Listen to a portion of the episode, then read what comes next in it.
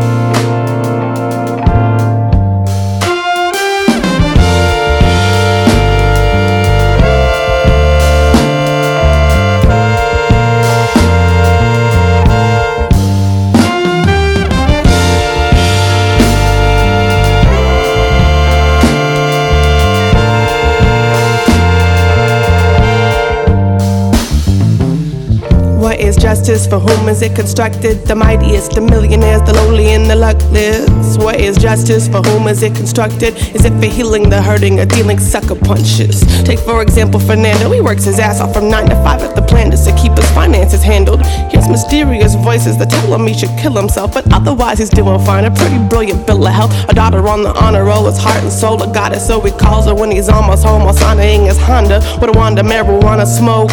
Just trying to cope, it's what he tells the officer who stops him while he's on patrol. But we know how that saga goes. If you trust fun, then it's just fun. Yeah, we know how that saga goes. If you checks bounce and his cuffs on, so now he's in the system, and his sisters and his aunties are looking after his daughter, and he wonders how they're gonna eat. Voices used to whisper, now they start to scream. Needed to see a doctor and not a box of cinder block of concrete. But they tell him that it's justice. But they tell him that it's justice. Tell him that it's justice. What is justice? For whom is it constructed? The mightiest, the millionaires, the lowly, and the luckless. What is justice? For whom is it constructed? Is it for healing the hurting or dealing sucker punches? Dealing sucker punches.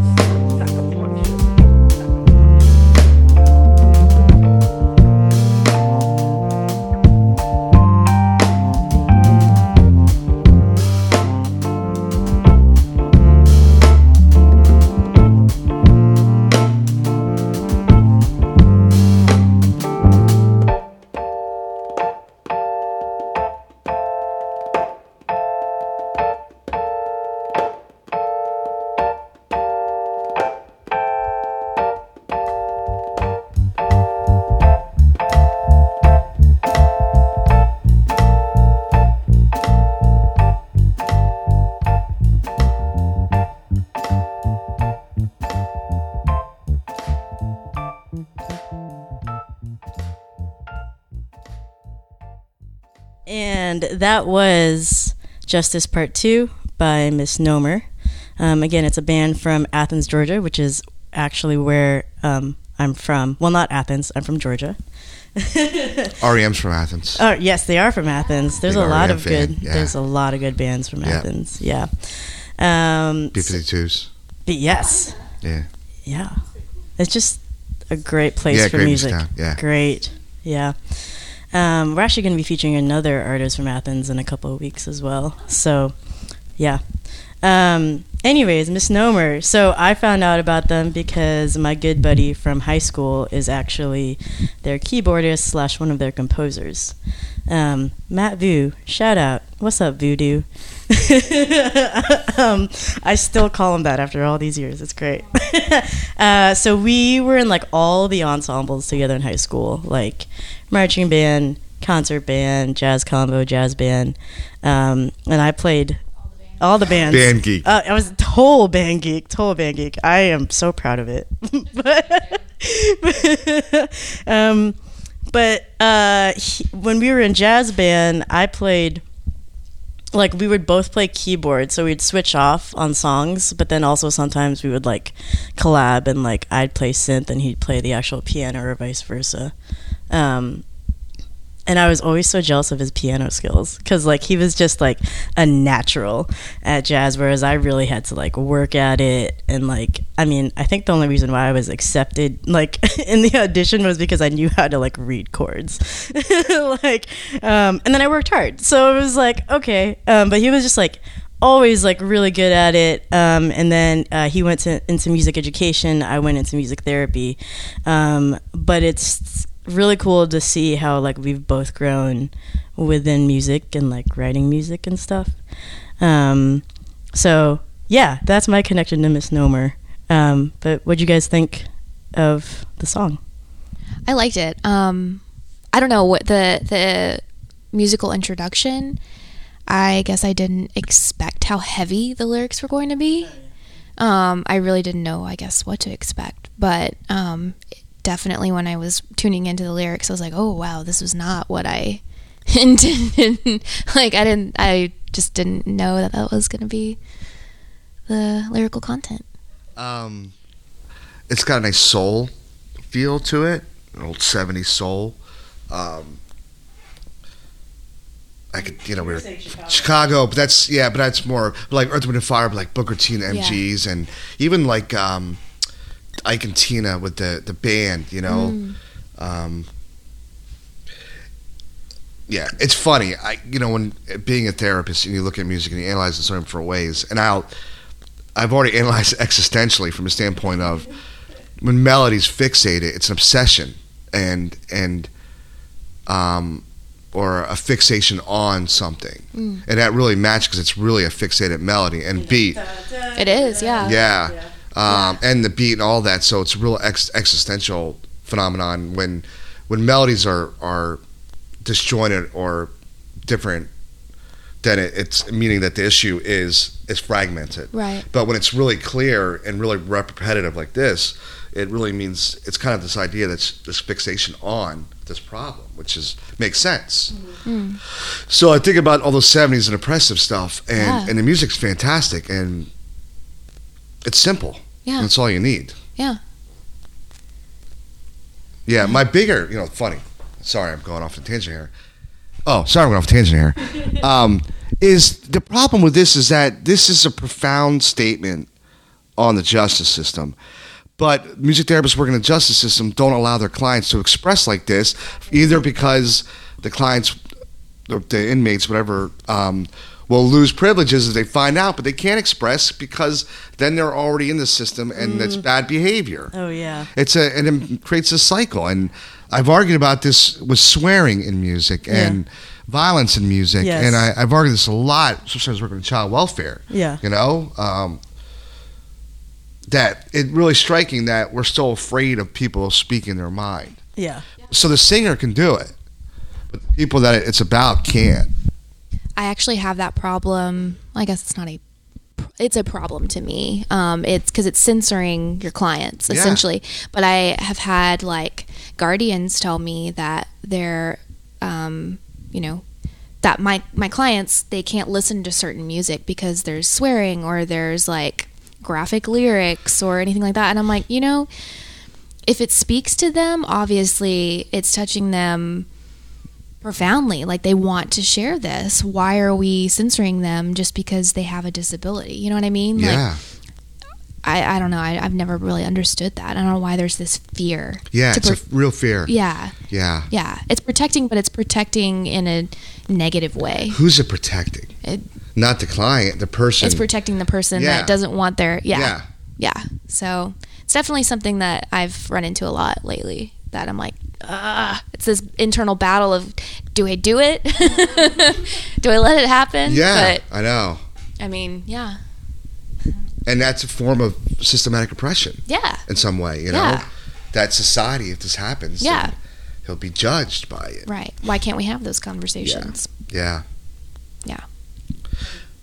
It reminds me, so there was, uh, it really changed my life. This kid brought in a t- song, but I've used it in class Tupac and Biggie, um, Living to Die. Yeah.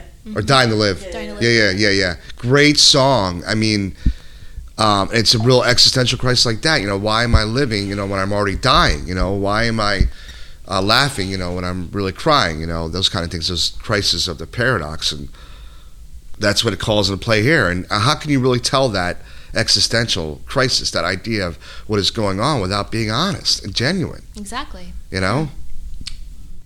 Man. One thing that I uh, that struck me when I was like reading the lyrics of the song was um, when uh, he's like, so they're telling a story of a guy named Fernando, um, and like he's like got this, you know, working nine to five, has a kid, just trying to provide, but then like it says like um, he's got voices in his head, and so like he, yeah, and then he, but he uses like weed to cope with it, um, and then he gets caught. Um, and it reminded me of um, when I was working in acute psych. Um, I was doing this session with, or I was doing a song song analysis and like lyric discussion. So we were listening to um, "Dock of the Bay," um, and just honing in on the part where it's like wasting time away. Um, and uh, I use that as like a launching pad to talk about like coping skills and like different healthy ways to like deal with everything you're going through, like here in this hospital, but also like when you get out of this hospital. Um, and so usually it's a pretty good like, or at that time it was like a pretty easy like conversation. Like I'd have everyone list out all the hobbies that they do, and we'd write them down, um, and then we'd talk about them and what they enjoy about them and how it helps them. Um, but there was this one time where there was this lady who just really didn't want to be there. Um, and I got to her and I was like, all right, so what's something you like to do? And she goes, I like imbibing cannabis. And the entire group just like all hell broke loose. like one person's like, "What's cannabis?" And then the other person is like, "It's weed." And then like, and then everyone was like chiming in, and like half the group was like completely against drugs, and the other half was like, "Yeah, let's do it." Um, lost total control of the group.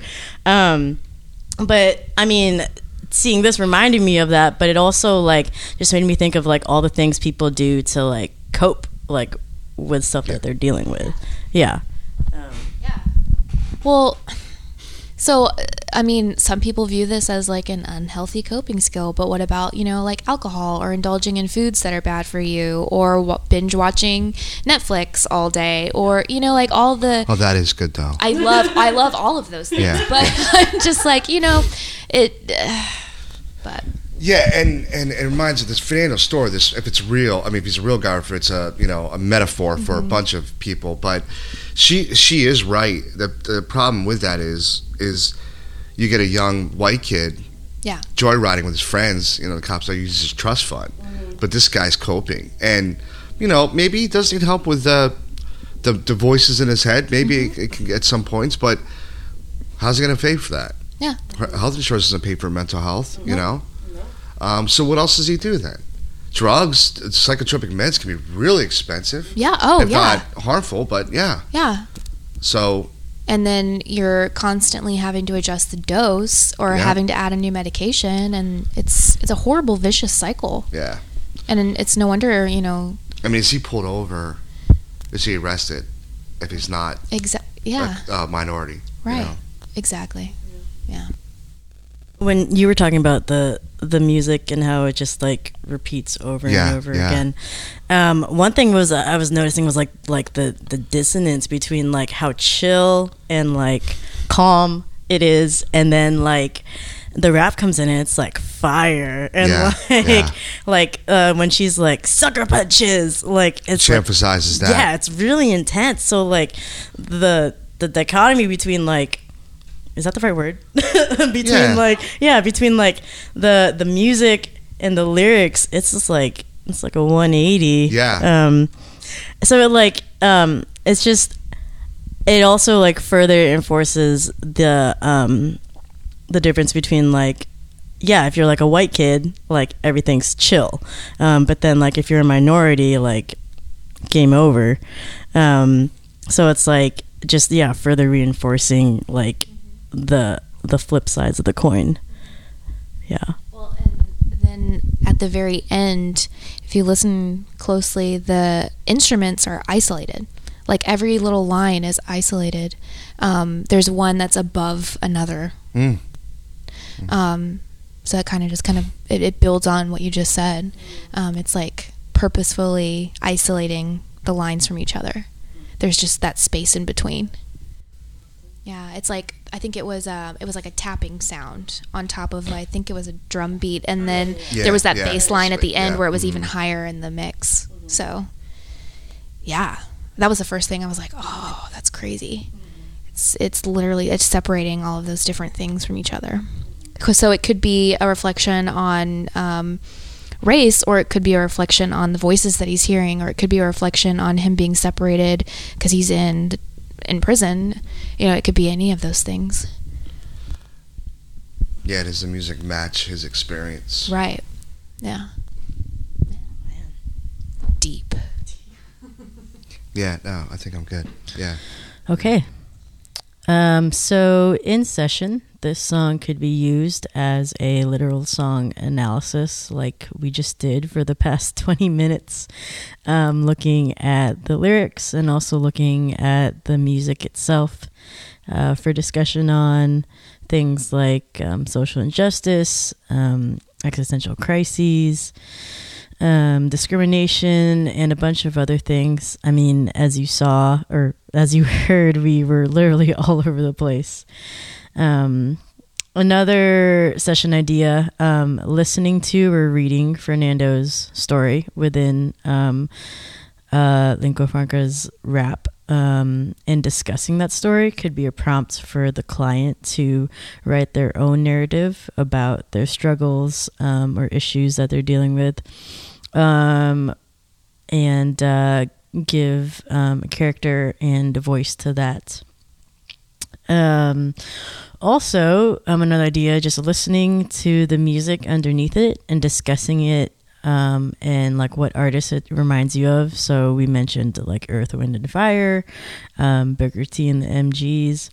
Um, can be a prompt to just reminisce on um, those types of music um, and also to even uh, recreate some of that. Um, and we're not saying like uh, pull out a trumpet and you know play those like super high wailing notes um, but like you can recreate some of it um, with simpler instruments like melodicas or kazoos um, or if you're super high tech you can you know recreate it with samples or um, other sorts of uh, like a keyboard and like plugging it into um, GarageBand or something like that. Um, yeah, so uh, those are our ideas. But if you guys have any ideas um, of how this could be used in session, or if this prompted any thoughts, uh, please let us know. Drop a comment.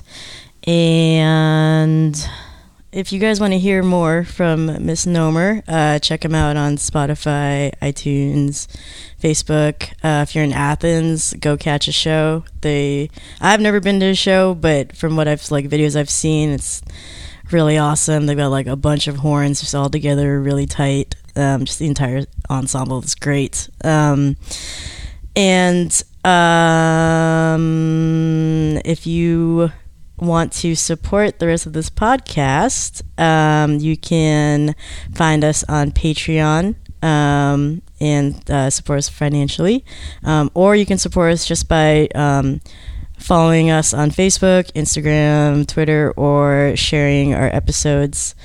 Um, and other than that, I mean, if you guys are going to Southwest Regional Conference, we'll see you in like, when is this releasing? The end of the month. Yeah. Yeah, we'll see you soon. Um, Mike, thanks for coming on. Thanks for having me.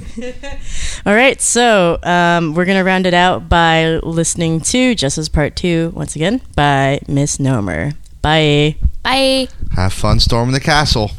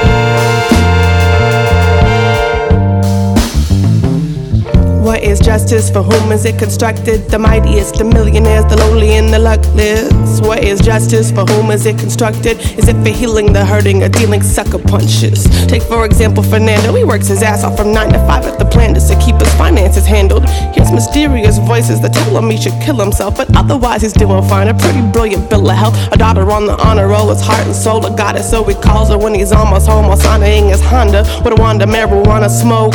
Just trying to cope, it's what he tells the officer who stops him while he's on patrol. But we know how that saga goes.